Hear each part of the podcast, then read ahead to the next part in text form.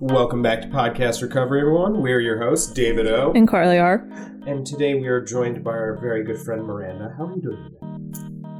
I'm okay. I woke up like an hour ago, which was a little bit later than I expected. So Yeah.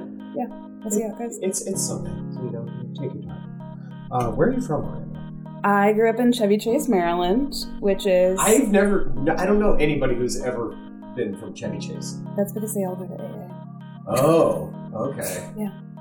Drinking problem out there. I mean, it's a white privilege problem out there. Ooh, nice. Love it. Okay. So you grew up in Chevy Chase. Uh, yeah, I grew up in Chevy Chase. I uh, tried to get out of the area like multiple times and just kept coming back. I went to college in DC, got clean in DC, and then somehow ended up here.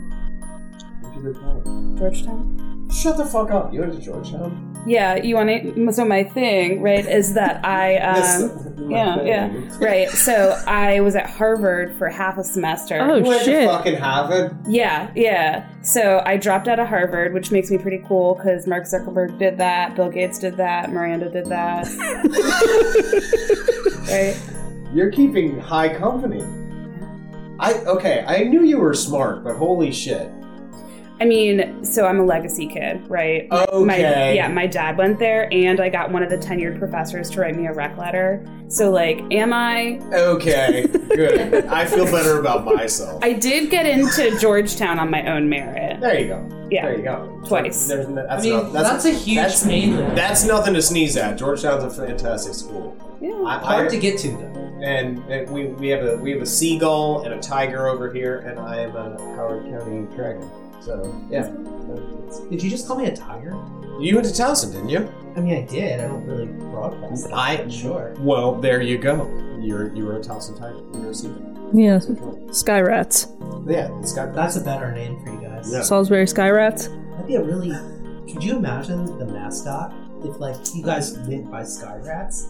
All you really need to do is just look put an arm tat on the wing of the of the seagull. And No, but you could. I mean, you could really dress that like. we've Sky Rat digressed up, so far.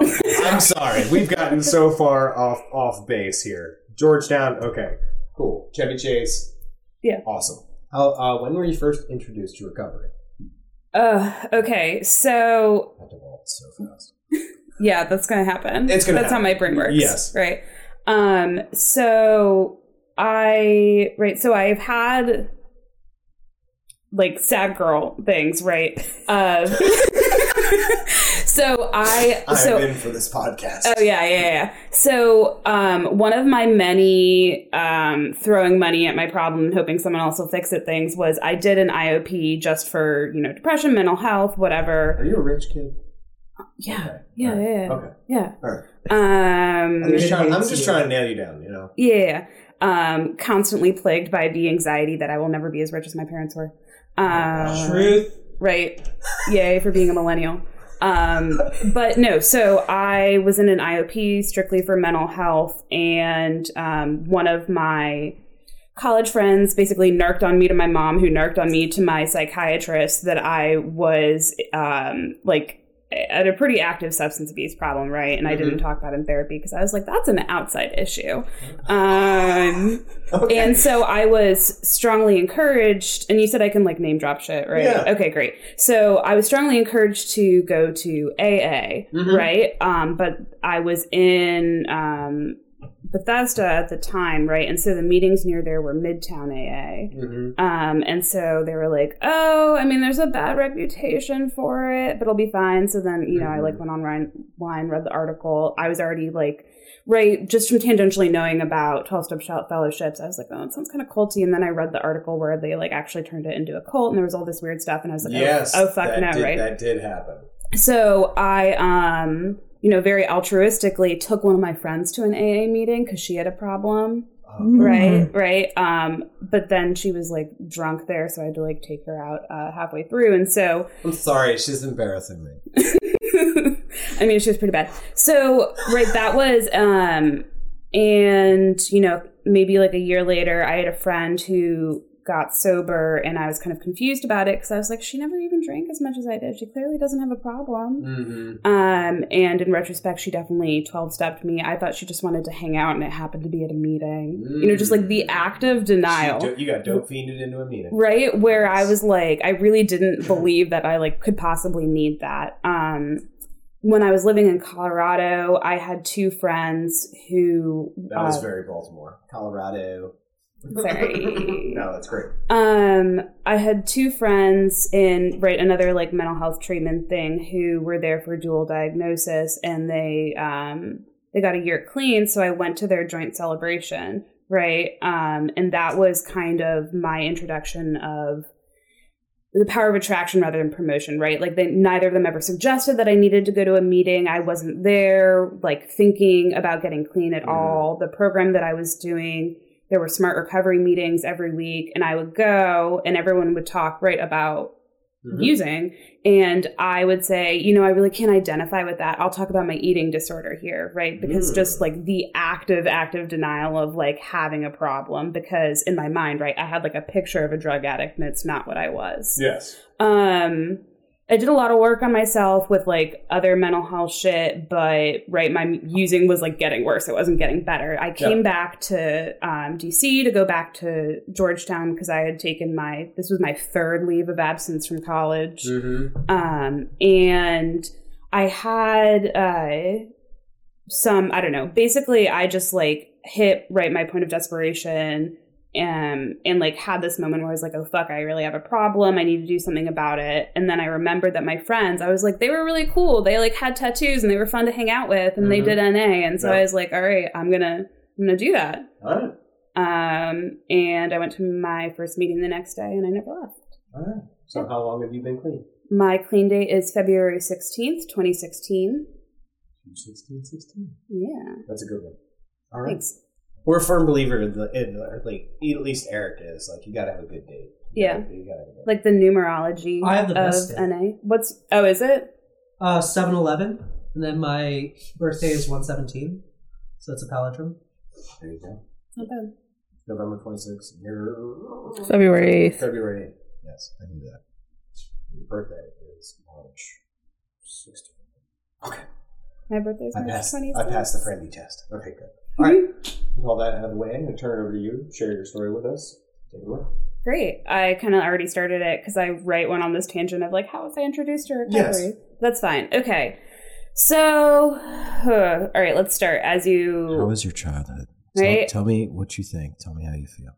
Right. Well, my attachment style. Um, no. Um, so, right, as you like alluded to, I grew up like a rich kid, Mhm. right? Not like a rich kid. I grew up as a rich kid. Oh, Um, what was that? I, I, I coughed. I, I think there was an Eric in there.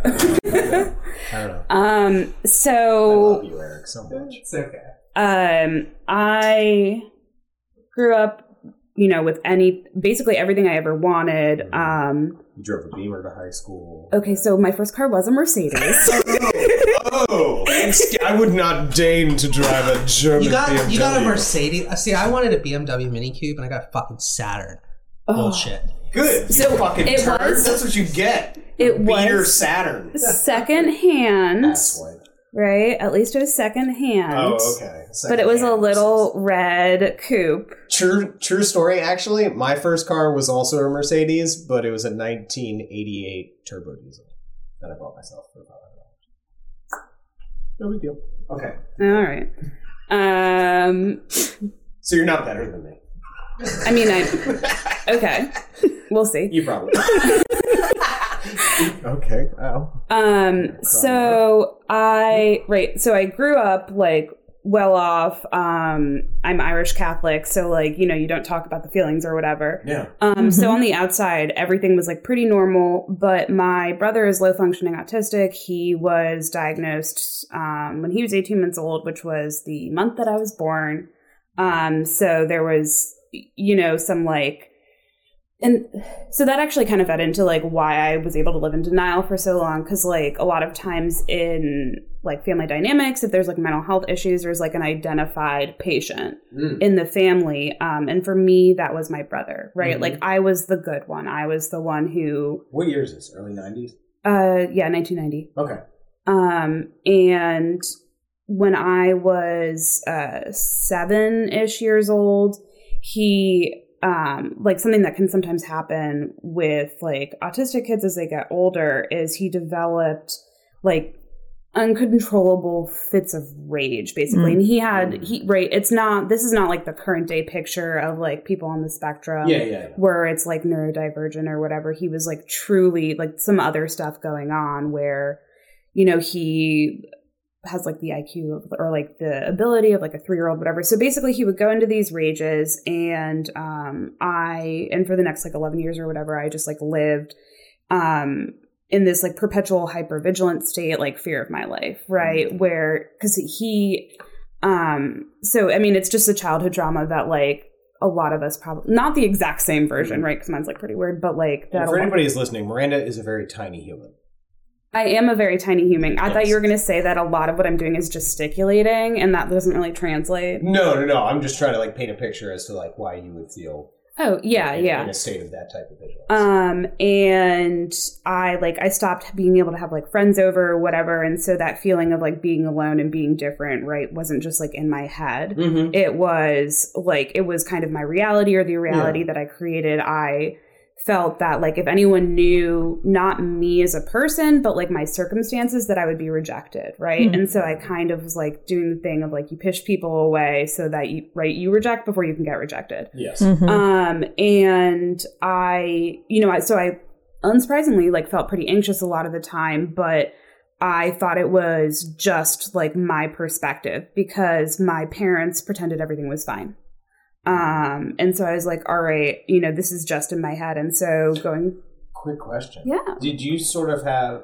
You've seen the movie American Beauty. Yeah. So, and a, a lot of families just sort of like paint paint the picture or like make the facade. Were you kind of in that family where? So not, I mean, not completely, not to the extent that you might expect from like living in this like bougie ass area, Mhm. right? It was just that my, um, so my dad's pretty checked out. Um, he, it, so he was an active alcoholic in my childhood, which I didn't know until after he got sober Mm-hmm. like my parents were pretty good at hiding it or whatever. Um, and he, you know, one day he just like stopped. He had to like detox, went to Hazelden for like six hours and was like, I'm done and just hasn't drank since. Yeah. Um, and it's still real sick, you know, Mhm. obviously. Yeah. Um, my mom just compartmentalizes a lot. And Mhm. so it's not so much like pretending everything's fine as like she really believes it's fine. Right. Oh. Like Mm. the, all of that like lives in this box. And when the box doesn't have to be open, it's not open Yeah. Okay.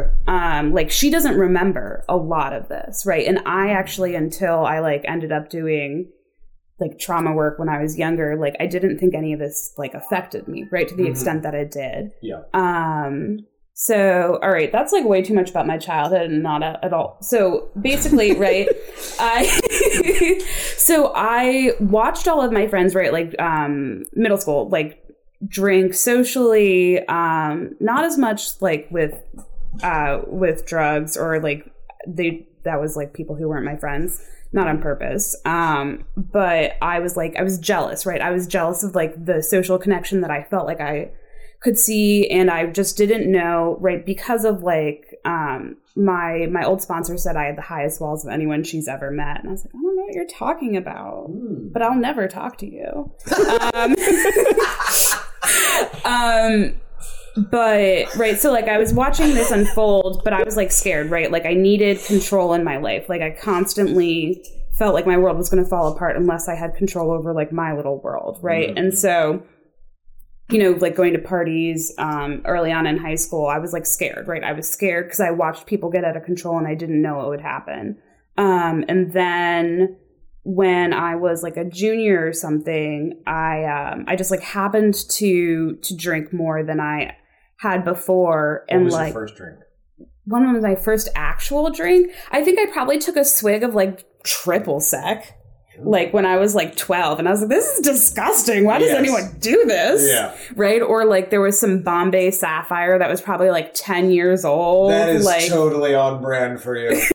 that totally tracks. um yeah. Bombay Sapphire. That's So- what it is. Uh, right, like hanging out. So junior in high school, hanging out in my friend's nasty ass basement. We're at some party after some other thing or whatever. Was it really a nasty ass basement, or was like like a rich person's nasty ass basement? Um, it was a rich There's- person's nasty ass. basement? okay, okay, totally different. right. Wasn't my fucking basement. You're you're bringing out a lot of resentment here for David. you That's shut the fuck Yep. up, Eric. Um, I know. I've For rich on that. people. I've worked on that. Um, so okay. Uh, Okay. Awesome. Um, so I just like happened to drink more than I had before. I had a crush on this boy who like he had like a ended up having like a pretty serious like um substance abuse problem later. That's your fault. Oh no no no no no! right, like I saw him. Right, like I I wanted him to pay attention to me, and like he was drunk, and so like I kind of got drunk, and like we ended up having this like gross drunk sixteen year old makeout session in the basement, Oh, those were the best. and um I miss those. and right, I was like, I mean, this was like the first time I'd ever been drunk. It was like my first kiss, and I was almost seventeen, right? Just like Oh. mm, I wasn't real cute. When was your first kiss? Mm, French kiss. I was like eleven. I was probably nine. Whoa. All right, early bloomer. right? We While I would've was had a- out in we would've elementary had a- school. Uh-huh. We would have had a blast. I know. That's what I've been telling you. Um, but right, the, my and I was my like social anxiety fell away. I got the thing that I had wanted. Mhm. Right, so I was like, oh, I fucking made it. Right, Yeah. this is the solution. Um, and you know, within six months, I was blacking out, falling down staircases. Um, engaging in like pretty, you know, questionable sexual acts or whatever, because I was Uh-huh. like this, right? And so I, right, I thought I had like found the solution, and so for the next mm, math eight years right? Like that just kind of like kept happening because i was so inhibited all of the time like so anxious and this just it fucking got rid of it and i just happened to really not end up doing a lot of like harder drugs because it just fucking worked for me and right Yeah. just like genetically being irish right? Like the Yeah. way that my brain Mhm. like interacts with alcohol it like does magical things. I mean terrible Is there a genetic thing? I don't know if it really is. Does- I mean, I right? But it feels a- like it. I wonder if there's ever been a study. Like, do Irish people like legit? Because like Native Americans genetically have some- Yes. a, a different interaction. Mhm. Japanese people have a different interaction. Well, they don't have an enzyme. I wa- Yeah. Yes, exactly. So it's on a genetic level, and I wonder if it's the same with Irish people. Um, I don't know. They would probably need to do one of those like twin studies or whatever, because how much of it is just like the environment that you're growing up in, and that's just like Yeah. Well, there's plenty of Irish twins out there. Hey, my brother and I are almost Irish twins. there you go. Um, so I just continued to like do that, and um, I actually don't remember a lot of my using because I would like black out real easily. I was on a ton of psych meds. Mhm. and it just interacted and so like that's kind of like a double-edged sword right where it's kind of terrifying to like not know what you're doing but it also means that like i just don't have to like deal with like those kinds of memories Yeah. um but the thing that really like stood out for all of my using right was just like waking up feeling ashamed and like not knowing what i had done the night before for someone who like is thirsty for control all the time Yeah. was you know was not great and so um also it like interacted with all of my psych meds and so like they weren't really working and i um right so i like went to harvard dropped out of harvard um because i like i just was so anxious and i didn't realize that like and part of that rate is like being 18 like i didn't realize that other people experienced anxiety. I really thought that i was like alone in this. I thought it was in my head. I thought something was broken with me. Mhm. um and it was not something i ever talked about with my parents or my friends or Mhm. anything. Um so i like came home one weekend to visit my high school boyfriend right? Because it wasn't thanksgiving yet. That's when you break up with your like high school boyfriend when you come home from college thanksgiving break.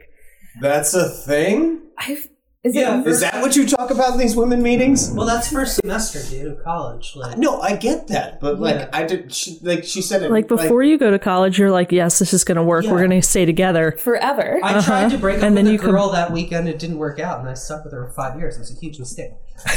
Yeah, you did the wrong thing. I did. Uh-huh. I did. Paul Herb.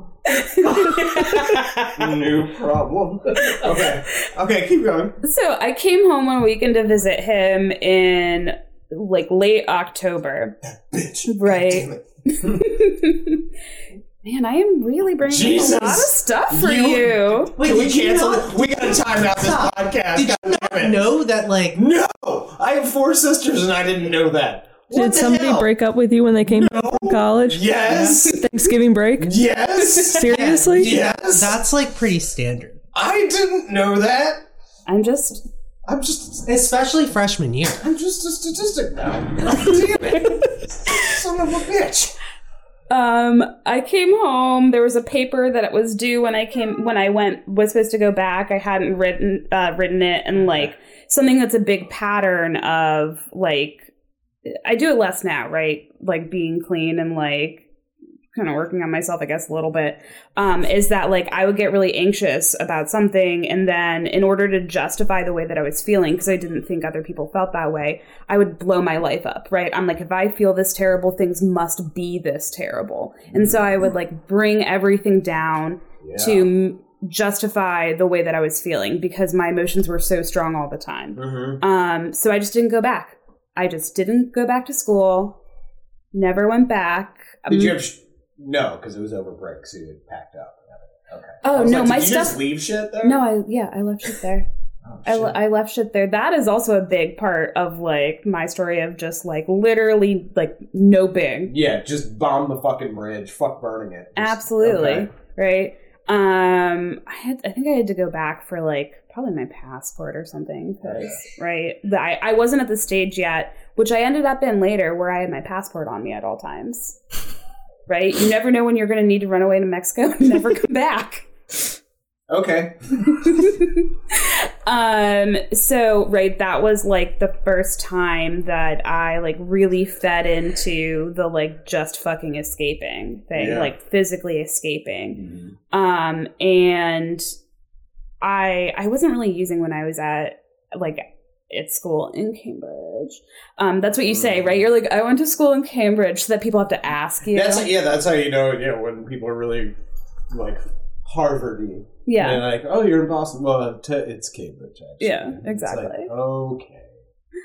Um, but I so then I I ended up at Georgetown right like a year later, and I wanted like I didn't I didn't know how to make friends. I was like, all right, we just like get shit faced and then make friends, Mhm. and that's like how it works. And so I really never like developed part of right doing that, and then like growing up like.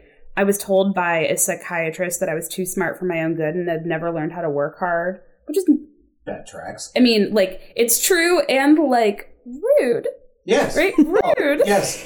That's some harsh therapists. um so i like that can that just like progressed where i and then i like started using other substances. I um i had like a group of friends who were uh potheads and like i had a terrible reaction to weed which is honestly right there's a couple things that like now that i've been clean for some time that i'm really grateful for which is like the things that are socially acceptable that like could be possibly a, like a reservation for some people or like the thought of like maybe i can do this successfully one day that was never my problem like that is hardcore not my story like i know that i can never drink again i know that i can never like smoke weed again and like that's i don't know it's just fucking fine Yeah. um but i oh man now i've like lost track of my story because i've been going on so many tangents No. Yeah. This Yeah. is a Quentin Tarantino story. Hundred percent. i mean a little bit less blood maybe We'll see. We'll see at the end when everybody That's true. that's true oh are we gonna do a battle royale I hope so. Um, so yeah, like using whatever, I actually felt like I was a pretty bad addict because like not like bad like I got really grimy, but like I was bad at finding drugs. That also makes sense. right? I was like, it's probably one of the reasons that I ended up not doing a lot of drugs is like I didn't fucking know how to find them. Where's the heroin? I don't know. I guess I'm not doing it. Yeah. I mean, but like actually, like I had a coke dealer find Jesus and I was like, I guess I don't do coke anymore. Um but I so all right. Fast forward to the end of using because like that's not really what recovery is about. I mean, I guess it is, but it's a symptom, right? Um, I like had this one. So it was like Valentine's Day of 2016. I I swear to God, if something tragic happens with a guy right here, I'm gonna just I'm throwing my headset. No no Okay, no, no no. Okay. I mean, like maybe not in that way. I mean, like tragic, like ugh. Um, I like went right. I like went out to like bar in DC or whatever with one of my friends, and uh, the we went to some bar, and there was this bartender who like looked like a fucking male model, and like I ended up like hooking up with him in like the storage room or whatever of the bar because I was like pretty aggressive when I was like drinking. um, but and then like right later that night, somehow I end up in the hospital. Um, not somehow, Somehow. not somehow, not somehow. So, uh, like right as a direct result of Are using. any alarm bells going on at this point oh, in my life, in your head? Yeah. No, I like was like incapacitated. Okay. The This story sounds horrific. so I no I I right Should we open up a file? there are many files. Um, I so this was the last time that I went to the ER like because of of using, but I it was The my last time, how many times have you been in the ER for using? thirteen, Holy shit! but I didn't have a problem. No, No, not one bit. no, there was no problem. Right, I just kept making like average. You were, you were. Shut the fuck up. Right. So even like through my first probably 18 months clean, I was like, really, I was just self medicating. It was when my depression was really bad and I forgot to eat, right? Those justifications of like, you know, I didn't eat and so it hit me harder and I was on too many like psych meds. And like, Mhm. if I were just not sad, If I were just. not sad, this wouldn't be a problem Mhm. um so i end up in the er I, like wake up or whatever because it like um with like ivs in both arms right because like who knows rip them out go ama because that was that's what i always did i would always lose my shit i'd lose my car keys my cell phone and my wallet which means that i ended up they didn't know who i You was were Jane Doe.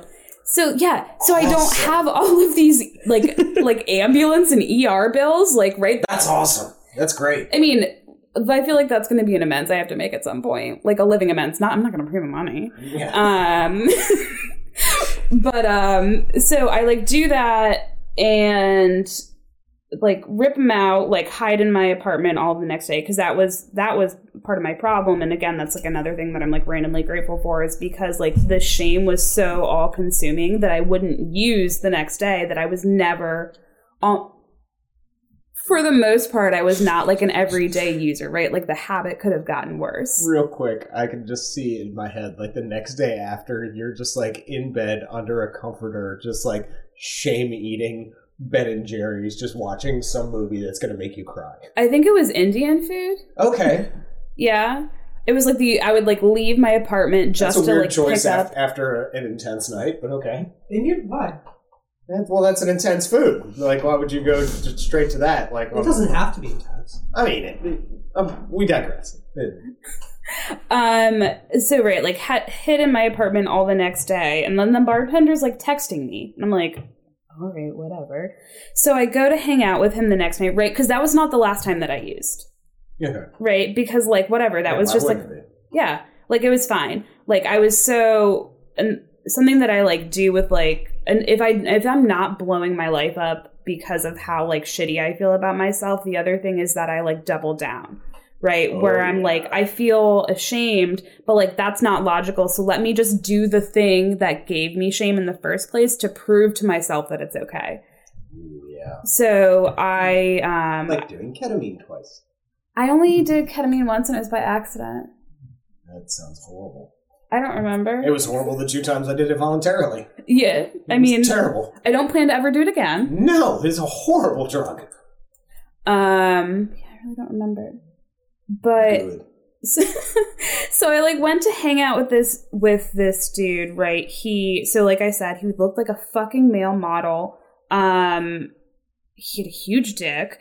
Like I like he had because he was a bartender and like all of his friends were in the bartender scene, he had unlimited access to like basically any drug, right? Right. And I'm like hanging out with him and like the part that I remember right before Can I met- can I ask a quick question? Absolutely. Just because of the way you emphasized it. Now, was his dick a good thing or a bad thing? Because you're saying it's huge, but I've heard that in Yeah, it can be good or bad. it could be good or bad. Was it too Yeah. huge or was it just like it was okay? it was the right it was size. the the upper good. limit of good.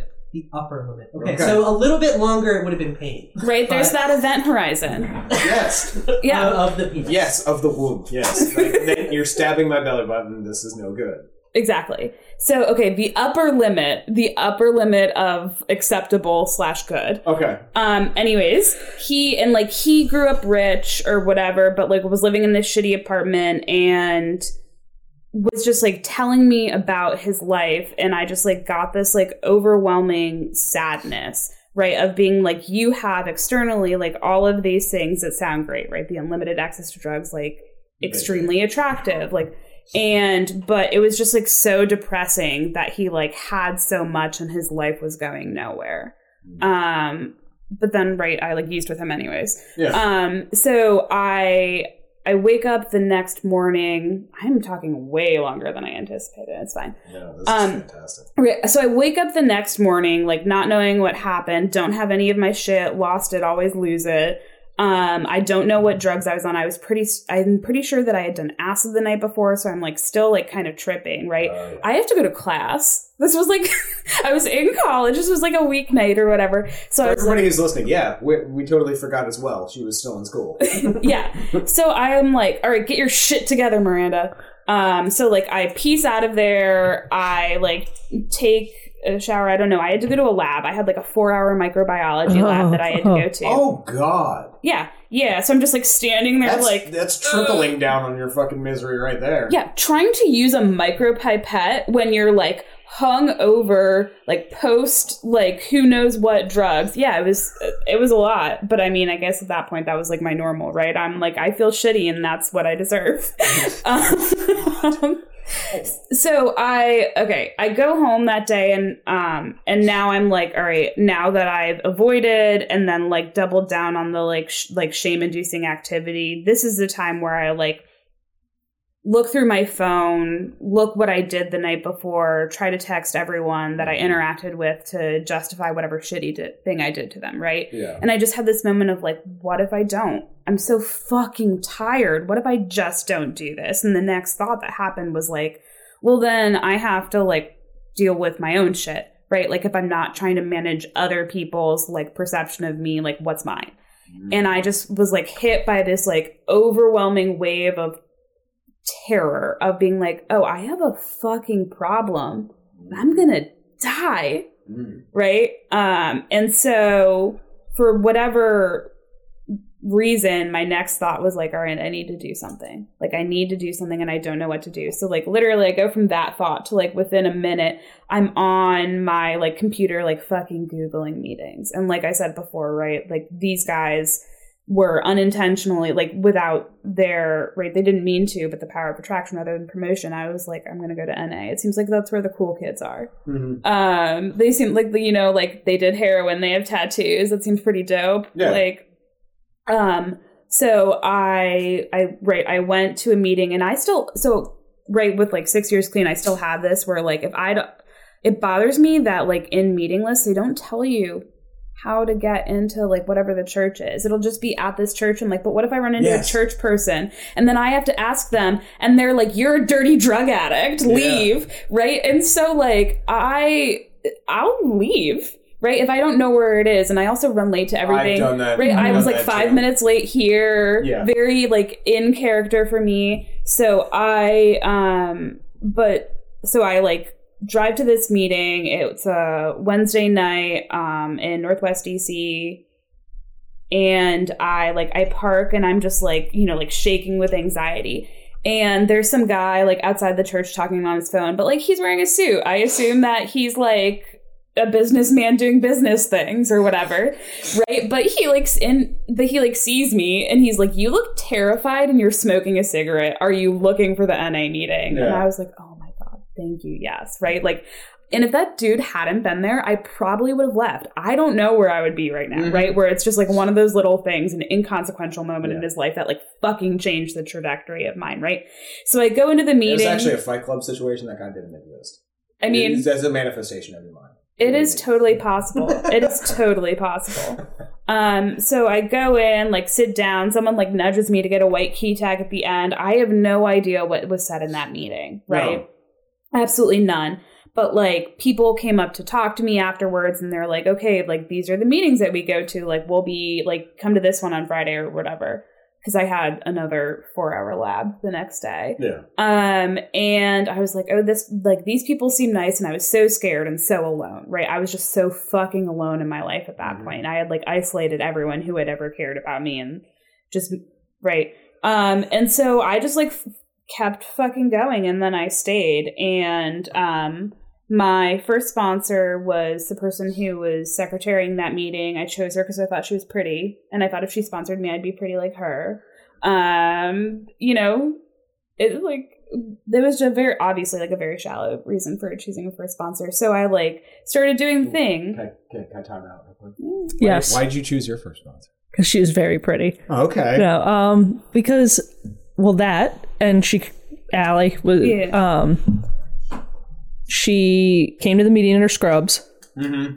and sat up there and like had it all together, Mhm. and I think was one of like the first females to come up and talk to me and invite me to come to a meeting and. I think I don't remember. It might have been Bill who introduced us. Mm-hmm. Um, but yeah, Females and like scrubs. just having it all like coming into a meeting and her having it all together Yeah. and has like a real job and like being able to see it from just looking at her but then also hearing her story That is such a juxtaposition from well, why I chose Herb. Herb scared the shit out of me. First of all, when I first saw him, I was like, this dude is not clean. I was like, this dude is clearly fucked up as shit. Mhm. And so, yeah, he scared the shit out of me, but then he, like, he, he said some shit in, in a very Herb crass way. And I was like, oh, okay, I talk like that. We, we, we might be friends. Because I probably look like I'm terrified and shitty too. So, yeah, I went the opposite way. You guys were like, "Oh, let me let me work upwards." I'm Right, like, I "No, mean, let I me- can't- Let me dig the bottom of the barrel. I, I'm not very good at speaking to people and then speaking to women and then That's not true. You're just very, Like- you're very great one on one. yeah but um and then bill introduced us and then like just then i went to let go and let god that saturday Mm-hmm. and we just continued to stay in contact and it was like it felt easy and i had never i don't think had that before Okay, so you have your pretty sponsor. Yeah, right. So I chose her. We'll call her Barbie. She's Barbie. Sure. Uh, she so well, she's a little more like alt than that, but Okay, um, so she's emo Barbie. That's cool. yeah. Oh, yeah, that makes sense. Um, so I right like I I chose her for that reason. Right, it was. I mean, so there was just like sure aesthetically, but also just like the vibe, right? Of like she seemed like a cool girl. yeah. Um, like the it was fine. Um, she's no longer my sponsor. I mean, she's a great person, right? Yeah, yeah. But like the so I'm on my like third Allie's my sponsor now, and it's just like going through those stages of like I pick someone who like has something that I want, and like because of fucking not being the same person I am when I like got clean, like that changes, Mhm. right? Um, so I you said you like d- dug the bottom deeper, right? And so like I didn't do that with my sponsor. I did it with when I had two and a half months clean. There was a guy outside a meeting. He looked real sad, and I was like, "So we're dating now." because we're both sad Right. So the, I mean, so That's he, fucking awesome, actually. Did, did he had he ever talked to you before, or did you just come up to him and was like, "Hey, so we're boyfriend and girlfriend now, like fifth grade, okay? And uh, here's my number. Um, we might talk, we might not. the wheels Uh, are but- turning so a little, I think we had probably talked, but I had never noticed him before really because I think he hadn't looked as sad the time before that. Um, Did you guys like high five afterwards? And you were like, "Hey, I'm my boyfriend now." And I am he was like, literally "Whoa." rethinking every relationship in my life. I'm like, was I the sad? Was I just the wet dog in the rain? Is that what I was? so like he didn't have like sad puppy dog eyes. He looked haunted. What is wrong with you? so much, so much. But uh, So I go to this ghoul creature outside of a meeting, and I'm like, "Yes, this should be a healthy decision for me." right, so like, so I didn't say we're dating now. I wasn't that bad, but I did like I became like I im- passed him a note. Circle yes or no. but I came like immediately infatuated. Right, like feelings turned on, like intensity of Oh, feelings wow. up to a Do you hundred. know this person, or is this in DC? It's in DC. Okay. Um, but so I like reverse Oh 12 God. stepped him, right? Because he had like four or five years clean at the time and like wanted, Oh right? Like wanted no part of me. And I was like, no, but I get what I want and I want this. Um, Wow. And like then progressed the next like on and off two years of being clean where I was like, all right, I found my person. I don't need to build a network. So like didn't really do that very Oh, so you're finding your higher power. so, but like higher because like right, I I like I mean, op- this was just the goal at the Friday night meeting, dude. Yeah. You know, Yeah. Yeah. Um, but like he was before so before we I just like kept the feelings to myself for like at least a week, I don't know.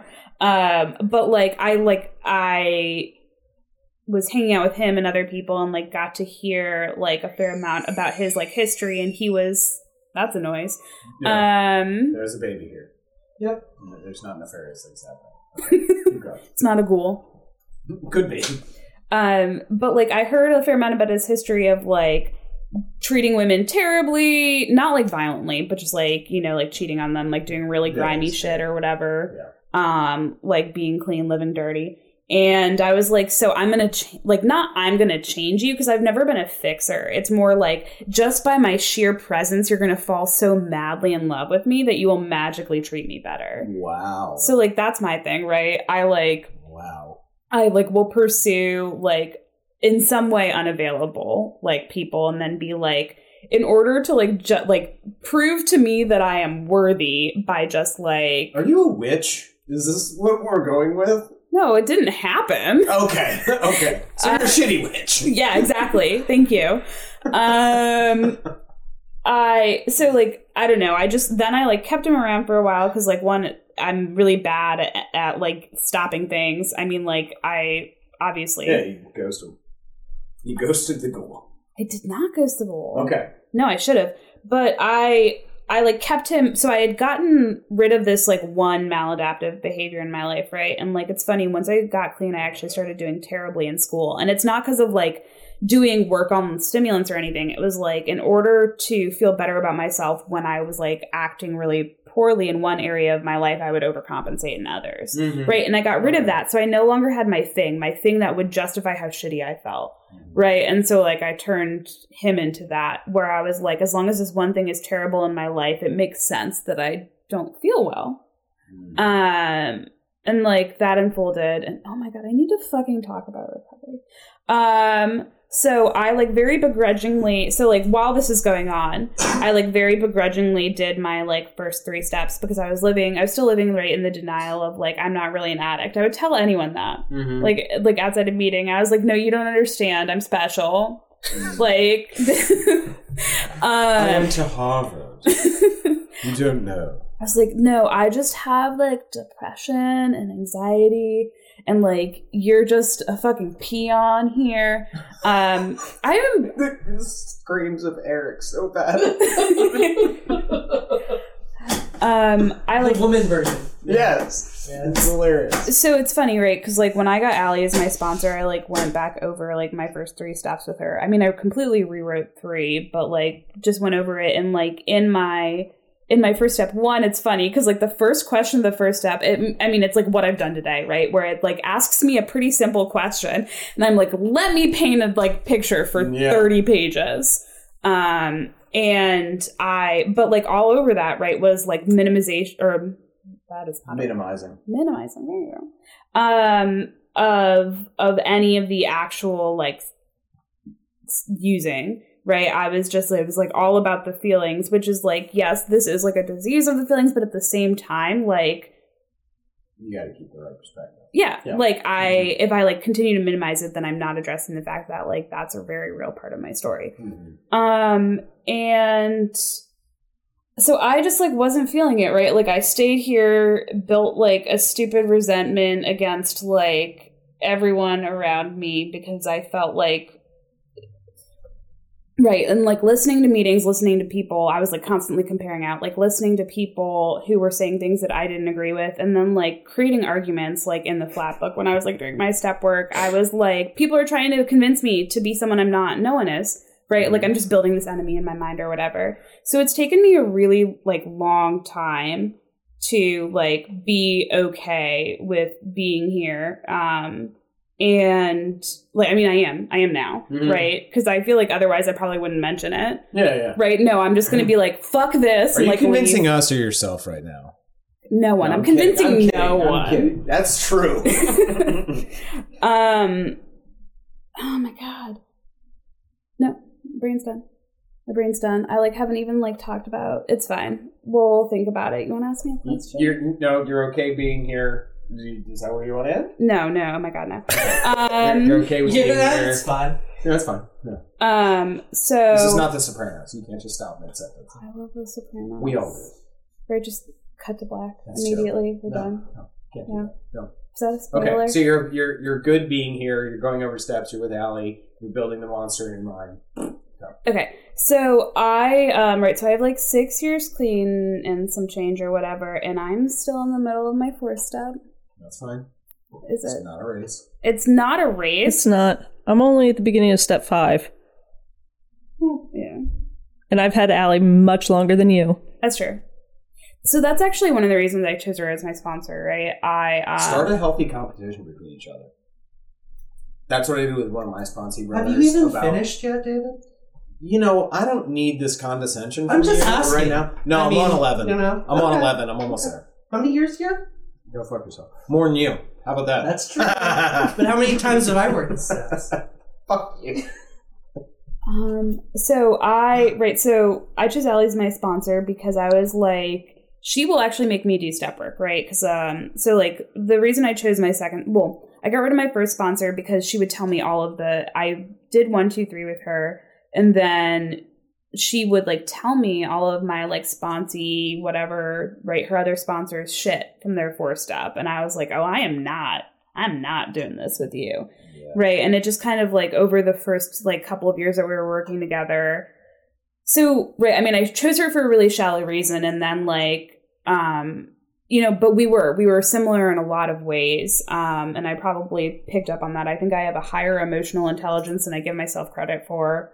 So like I so we had a lot in common and it was really great to be able to talk to her about like all those issues, but right. So like for the first year that was fine. But then like she wasn't working on them right like i was like mm. oh like how can i how can you like give me any guidance or how can i take like your advice seriously when like you're not on mm, the other Yeah, side of any of this shit You're not walking the walk. right um and like she was going through a lot in her life at at that point. And so like i'm right it's not necessarily like her fault or anything.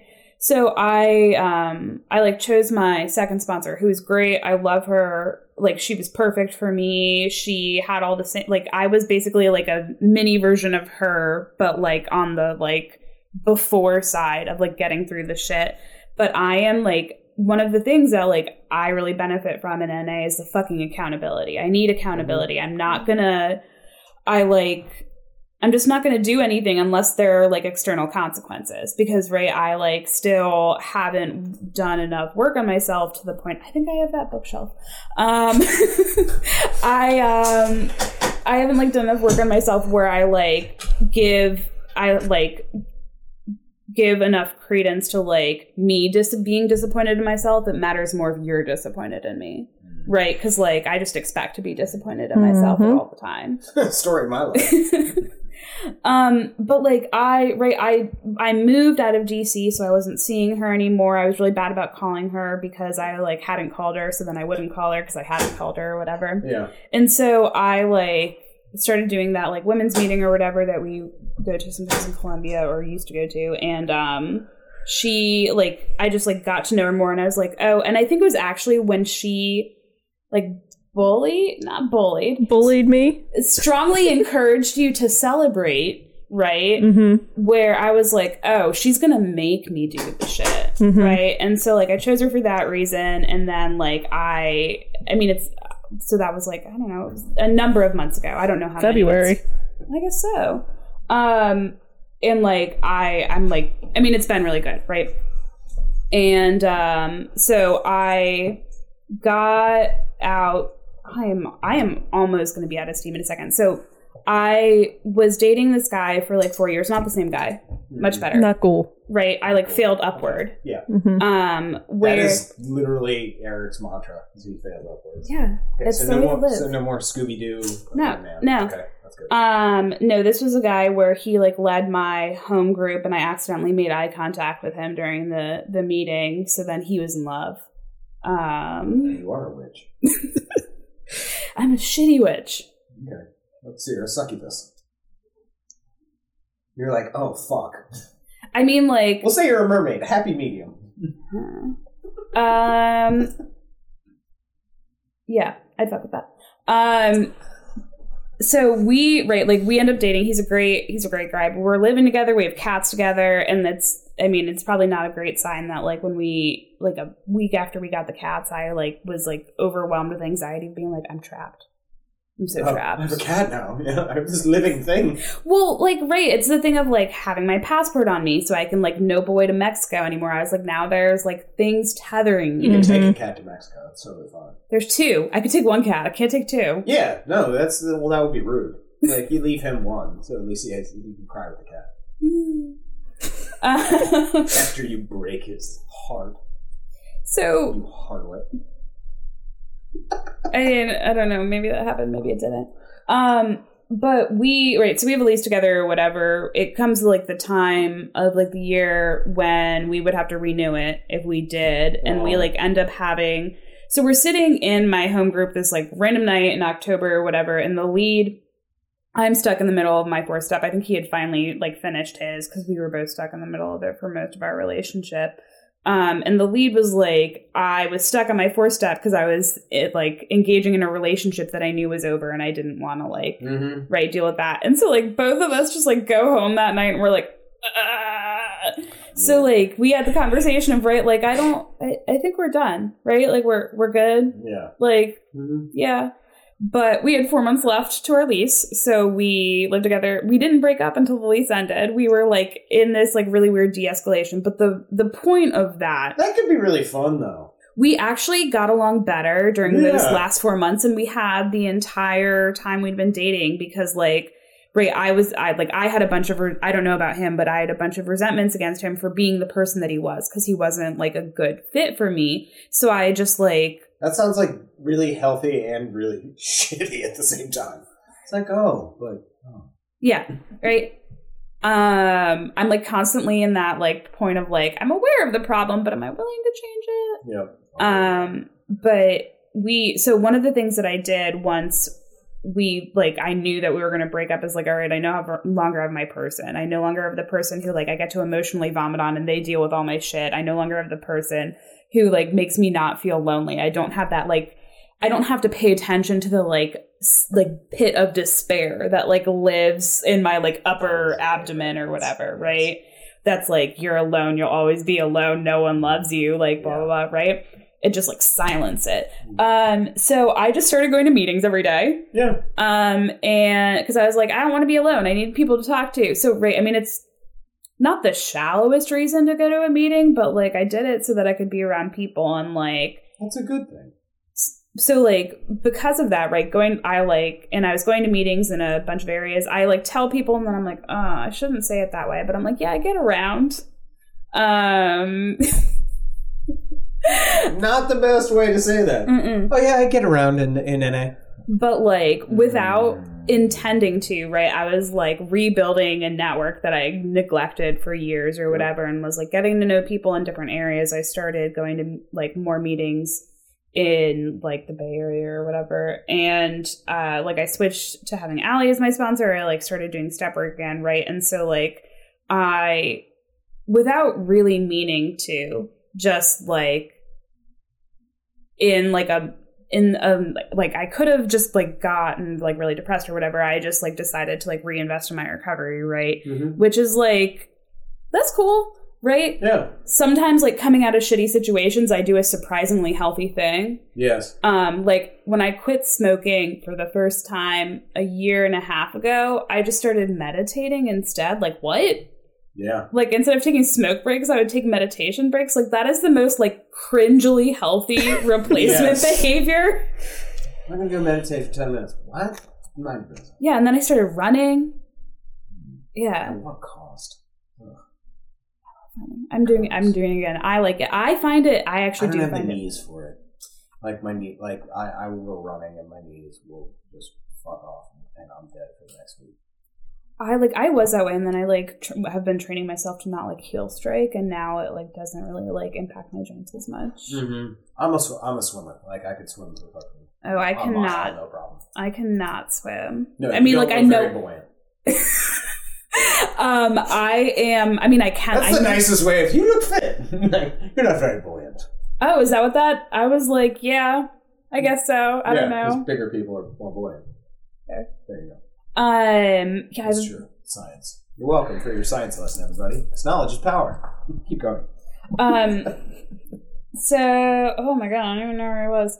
Um, oh right, so I like just happened to not meaning to like reinvest in my recovery or, or whatever, and Mhm. like I've just kind of been riding that wave right for the past like I think it's like eight months or so of like I'm like starting to like not be as like m- militant about it, but I was going to like seven meetings a week for like fucking like seven months with like six years clean. And like I actually like was willing to celebrate so because like Carly and I right have like around the same clean date and like Allie Mhm. was bullying her into it. And I was like actually like willing because I I didn't celebrate when I had three years or when I had five years. Um and I like I did it and I was like cool with it. And I was like, what who am I? What is happening? Mhm. Um, and yeah, yeah, dude. No, I'm I'm totally out of steam. You can ask me any question, but Perfect. like the the linear trend is just done. Perfect. I mean, it Awesome. wasn't it wasn't linear anyways, but No, that's that's the best way to tell a It's the beauty of it. Yep. Carly, would you like to go first? Mm, absolutely not. All right. Um. I want to start with a fun one. Yeah, So I know you said like you, you were drunk a lot of the time, so you don't remember a lot of shit. But we went through this with Christina, where she abducted a donkey. I love that story. Yes, the donkey story. So we want to hear your donkey story. Just the most outlandish shit you did. In a comical way. If it's sad, I'm just going to shut you down. I like. I I think I'm just like concerned about being like weirdly graphic with like sexual things. So I feel like maybe That's just go for it. If that, if that's the donkey story, go for it. No. Um I mean, I can just tell the one that comes to mind and it's definitely not the like most whatever thing. I um I was on a plane to South Africa and I had never mixed uh, benzos with alcohol before ever. But like I have like a fear of flying Yeah. kind of and i decided to do both um, and i propositioned the lovely german man next to me to join the mile high club i'm pretty sure he declined because i like passed out drunk like five minutes later then like I, I don't think that would be a good thing for me. Yeah. I, I, I politely say no. i think that's there's no way that's the craziest thing um ridiculous. That's pretty amazing, though. oh my god yeah no that's such a lame one That's pretty fucking good. It's not I'm a on my way to. South Africa doing benzos and alcohol, propositioning a random German person to fuck me in the airplane bathroom. That's pretty insane. I mean yeah it's not it's not not crazy Have you done that? Because I haven't done No. that. No. That's pretty fucking nuts. I'm sure you're like one of two people that ever do that. Because it's not even like a, like the fact that he's German makes that story so I much know. better. I know. I he was on a business trip i was like sitting between him and his business partner. Yeah, Hans is happily married, just and this just slot monster next to him is just Pretty- yeah. propositioning him. Pretty sure, pretty much. Okay, we'll go with that one. That was fantastic. Oh, I ended up I went to Oktoberfest and ended up having to get like like ambulanced away. Yeah. Yeah, just with alcohol. Oh, But I'm sure that happens to like that- every tenth person at Oktoberfest. Yeah, the Germans are all fine. They're just like, And that's an American town. Call us the ambulance. I just want to do my German accent. Really quick, why do you have a why do you have a fear of flying? Because I have a fear of flying too. Um, 9/11. Okay, that's completely different than mine. I don't trust man-made objects because I'm like humans fuck shit up all the time, and I know mechanics can be fucking idiots. And I'm like, if you just unscrew one bolt, this whole thing can fucking come down, and then we're all gonna die. So I I like have right my I have like a lot of anxiety dreams, which is not surprising, but they're always like these extreme situations. I've been chased across like the rooftops of Beirut by Mossad. like I've been I've been in active shooter situations in malls and it's just I've been um chased by triad members because I accidentally saw something I shouldn't have seen. Right? Um, and so like I I don't know, it's just like these extreme scenarios, right? Where it's Okay. like it's another version of like justifying how like freaked out I feel all the time, right? And it's like, oh, it makes sense if things are that intense. Um, so it's just like that, like a constant fear of like being in a situation where it's completely out of my control. It has nothing to do with me and just like my life being in danger. And so like right like just like not like the thought of like having a plane be hijacked and like blown up and having to like come to terms with my own mortality before I die, like just that whole thing. so that's why I'm scared of flying. That's way more in depth than mine. Okay, Carly, what have you got? Are you good? Yes, I'm good. We got the yeah, Okay. We got the German donkeys. Um, So going into the mental health aspect, um, She yeah. Well, you happy. stole my mental health question in the podcast before, and it would be right down the same alley of it. Go. Um, and so, in what ways do you go about managing mental health in recovery? So I, um, the way that I kind of like view all of my recovery, and it's part of what has like gotten me to more of a point of like acceptance with all, not just like acceptance, but like realizing that like this is a solution that could work, w- might work if I put in any effort to it. Is that I just kind of view it all like holistically, right? Where it's I don't just view it as like my recovery is like an NA meeting and like talking about NA Mhm. things or whatever, where it really is just like all about like what what is in my life and that like no longer serves me, right? That like if I were able to like work on this, I would be closer to being the person that I want to be. And so like there's really there's no like line, right? There's no outside issue Right. in my head. Mhm. So part of it, right, is like going to going to meetings, like talking to people about like what is going on with me because I love to not do that. I love to use humor as a defense mechanism. Or Yes. Right, like one. yeah, or the thing that like I've always said because like I know how to talk, obvi- like not well, but like I know how to like get a lot of words out. Um, it's like if people ask for an inch, you give them a mile. They don't ask about the the other stuff that you're hiding, right? Mm. So if you like overshare, you can hide more. Wow. Um, but I um so right, I've been in like some version of uh like mental health treatment since I was like 19. So I see a psychiatrist, I see a therapist. I love my therapist. Um, I've been seeing her since I was 24. So since 2014. Um, I've like had my psychiatrist since like 2009 or whatever. Um, I am medicated. I was going to say heavily medicated, but that's not accurate. yeah. I'm just like moderately Mhm. medicated, right? Mhm. Um, which which helps a lot. Um, I I run. I started running again. Like I started running again in order to motivate myself to quit smoking, but then it didn't really work because I was just using an inhaler before I ran.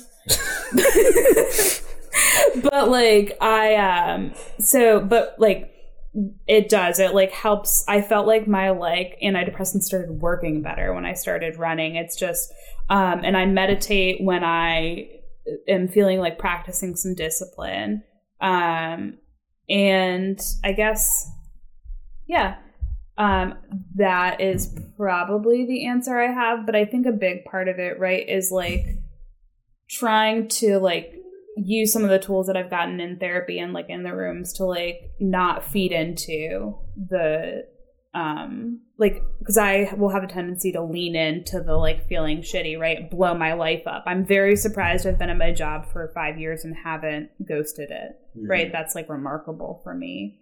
Um yeah, I mean, I'm a very, very big uh like supporter of getting outside help if you need outside help. Absolutely.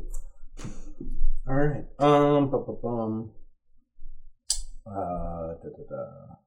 All right. So this is kind of a two-parter. Um. You talked about uh, jokingly in, in a in a Yeah. manner of living up to not being able to live up to expectations or whatever your parents achieved. Mhm. So, how much was that part of your addiction? And the second part of that, so what I have written is Harvard ego during using. Um, was there a level of ego, like because of that upper echelon, that kept you using longer? Like, oh, I don't have a problem. I'm at Harvard. I'm at like, and how did those two things play into your addiction? Yeah. So um I I do feel fortunate with like my parents never put expectations on me. Okay. Right? Like it was the constant messaging of like you're so great, you're so smart. Like the it's kind of I don't know, it's the opposite, right? Regardless of what your parents do, you're going to blame them for fucking you up. Mm-hmm. right where like they like instead of being too harsh like uh at one point because of like uh drinking like i gained like a ton of weight. And like in retrospect i'm like remember mom how i like gained 30 pounds which is like 100 pounds on a normal sized person? Um and she was like you looked a little puffy. Right?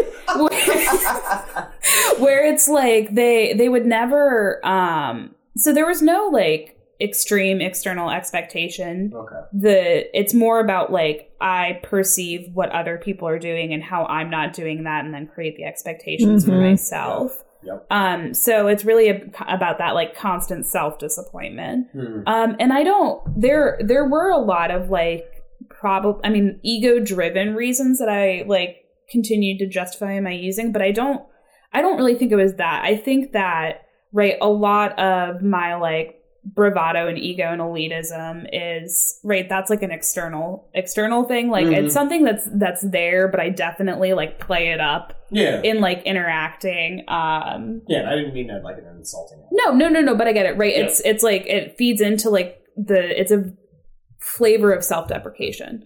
Um, the but I think what kept me going for longer was just like being scared to confront the reality of my situation or like just having right like so i did like a, a neuropsych internship and read the entire dsm manual um That's Eric. because yeah.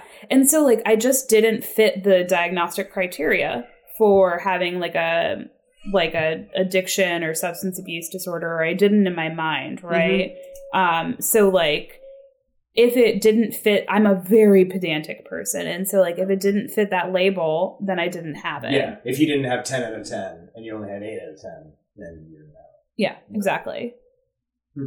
But I think probably a lot of it is just like that, like too smart for your own good, where I was just like able to like rationalize and justify it basically into oblivion. Oh yeah, and like that's actually a big problem in recovery is people who are too smart for their own damn good can just walk themselves right out of the right out of the rooms and right away from hell. I mean, yeah, like that's uh like I'll get to know people in the rooms and like feel we have very similar perspectives and like see things the same and then they end up leaving. Mm-hmm. and like right that i have like a healthy level of fear around that Yeah. right where i'm like okay so like i have to keep in mind that that's like always a risk for me Mm-hmm. Yep. What you got, Carly? Um, to go off of that, actually, um, and being too smart for your own good, have you found that that aspect has made it difficult for you to work a simple program? absolutely hard hard yes Okay. I I was you know reflecting on my own experience with that. Oh, absolutely. So because I, I I think you probably downplay how fucking smart you are, Carly. Like you're you're a pretty sharp fucking tack, um, and you overcomplicate things. Oh, absolutely. Yeah. 100% over, overcomplicate it. And that's why, like, especially with step work, like, uh, half the time I'll put it down because I overcomplicate it That in, when I literally could probably answer the question in five minutes. But, and then it goes back to the perfection aspect. And you mentioned the writing one question, like 30 pages from one question. Like, I do Yeah. that all the fucking time. Yeah. And it's terrible. I know it's like it's like this is supposed to be searching. I'm like, oh my god. So you're, I excavating. You're Right. not even searching. What is the name of I don't know that thing that like Proust wrote about like the Madeleines? He like wrote the like in most intense book, super long. I feel like that's how I like write my step work, where Mhm. it's like, well, let me like walk you through like day by day, thirty two years of my life. Yeah, and it, it, it, becomes overkill. Mhm. Like at a certain point, it, it, and it just honestly, what we're trying to say when we overcomplicate shit just ends up getting lost. hmm. I think also I just take myself way too seriously. Um, Which like, is so weird because you Right. don't come off that way at all. Correct. Like you don't come off that way at all. Yeah, I like so I I live in this like constant like duality, right? Of like, You're very bubbly. uh. So like, I didn't It's- mean to insult you. I'm sorry. no, it's not. It's not. It's not insulting. It's just like I like. I feel like I am trying to do or have been trying to do the like fake it until you make it thing for so long, but it's not like fucking integrating, right? Like all the shit that I like want to do for myself or like want to become like it just ends up like I just act that way and then it like never changes the inside. Mhm. Mhm. Um, but yeah, no, I think that taking myself too seriously definitely like feeds a lot into um like making this harder for myself. Fantastic. All right, and uh, you talked about uh, having the tallest walls your sponsor had ever seen, or whatever, and also your desire for control of things. So, in recovery, how have you broken down those walls and sort of unraveled that illusion of control?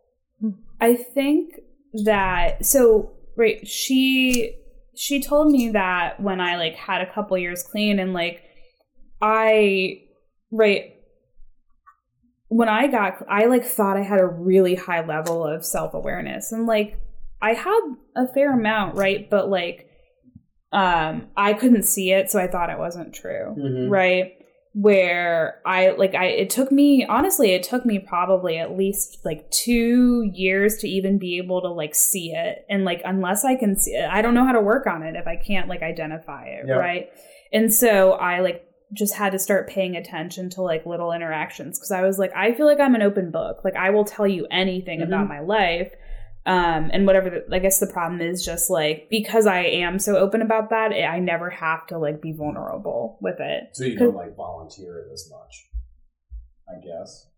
I don't know. I mean, clearly I'm still like working on understanding it. Yeah. But I think that like I it might just be like I'm very comfortable like shooting the shit or like Mhm. getting to like a surface level relationship with people and then like I I don't it's not that because I write my like I want to say like I can't do anything else but like it's just that I don't know how. It's not that I can't do it. Mhm. Um, so I write just by like taking a look at the like little interactions where it's like I like right, I'll like talk to someone, then I'm like, oh, I'm never gonna text them, or like I just like not calling people, and so like I think I'm probably still like fairly just in the stage of like trying to like understand and become aware of the problem, and then like the more that I'm able to like accept that it is a problem, the easier it is to like actually work on it. Um, and I think, yeah, I just, I don't even know, right? Just like sometimes like this shit happens and I don't even realize how I've changed until after it's Mhm. happening. Yep. Did you recognize like your walls in addiction and early recovery? Because I like I did. I always called it my suit of armor. 'Cause I like I would not let you fucking hurt me, and it would get to like it would be the point where I would hurt you before you Yeah. had a fucking chance to hurt Yep. me. You know? That's the way to go. Mm-hmm. Yeah. Be on be on the offensive instead of the defensive. Correct. Good defense is better. You said it earlier. Reject somebody before you can be rejected. Yep. Yeah. What the? You women are just terrible. I'll tell you that. You guys just break hearts all the time. Um, do you have any more questions? I'm good to go. Okay, then I'm gonna ask it. How has your addiction manifested itself? Oh, Recovery. yeah. oh my god all the ways right so um one thing that like i i know about myself and i i say is that like um using was not my like first or like strongest uh like maladaptive behavior right? It was just the one that was killing me the fastest. And it was the one with the most like obvious symptom external symptoms. And so right like you, i like you get clean and you're still the same fucking person. And so like um i would say right i like um eating disorder or um i have like a or like it's not even like relationships but like uh like the feeling of like infatuation with a person and like feeling it's it's the right that like obsession and compulsion where like i don't know how to live in like knowing that the feelings aren't reality right? Like i feel that way. I have to act on it.